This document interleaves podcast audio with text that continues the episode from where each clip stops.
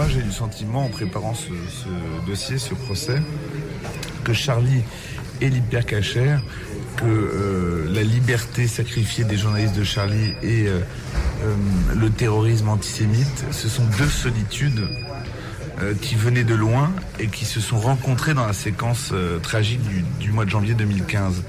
Mais pensez à la solitude des Juifs de France après les attentats de, Toulouse, Montauban, après que pour la première fois on soit rentré dans une école, elle était juive cette école et c'était pour tuer des petits enfants juifs et, et, et leur père pour euh, certains d'entre eux.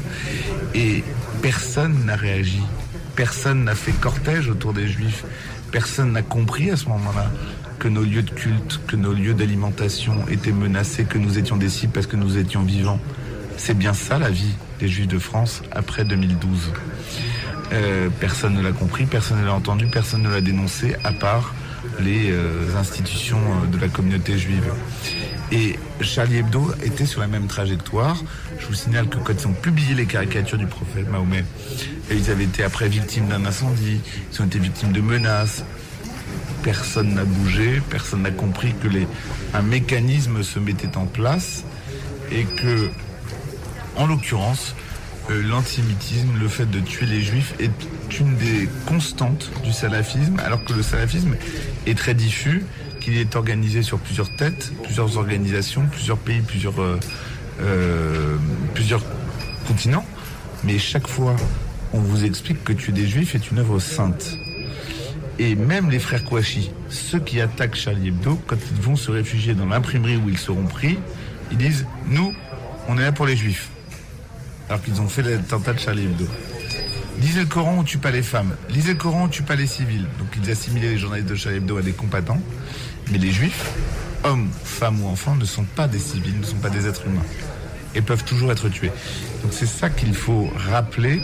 C'est comme ça qu'il faut nourrir l'audience. Ou alors ce procès n'aura vraiment servi à rien. Est-ce que vous liez les deux procès, les deux, les deux affaires, Charlie Hebdo, Hypercachère Est-ce qu'il faut poser un regard d'ensemble sur ces deux affaires ou est-ce que finalement elles sont distinctes? Il y a eu les Kouachi d'un côté qui sont sont pris à Charlie Hebdo, puis Koulibaly qui a attaqué euh. C'est bien une même séquence, c'est bien un même procès, mais ce sont des faits distincts et des auteurs distincts et d'ailleurs des revendications distinctes. Et moi, je pense qu'on est euh, toujours pertinent à singulariser les faits, parce que c'est dans la singularité que l'on touche à l'universel. Euh, je n'ai pas envie de recouvrir ce qui s'est passé à l'hypercachère d'une bouillie euh, globalisante et généralisée en disant que l'islamisme c'est vraiment pas bien, que euh, les victimes sont euh, formidables. Si on dit ça, on dit rien.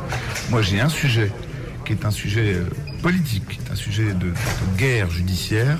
Je veux que l'on comprenne que c'est un procès contre le terrorisme, mais c'est un procès sur l'antisémitisme. Et si on n'y arrive pas, alors on aura échoué. Pour les Juifs de France, bien sûr, mais pour la société française et pour la lutte contre le salafisme.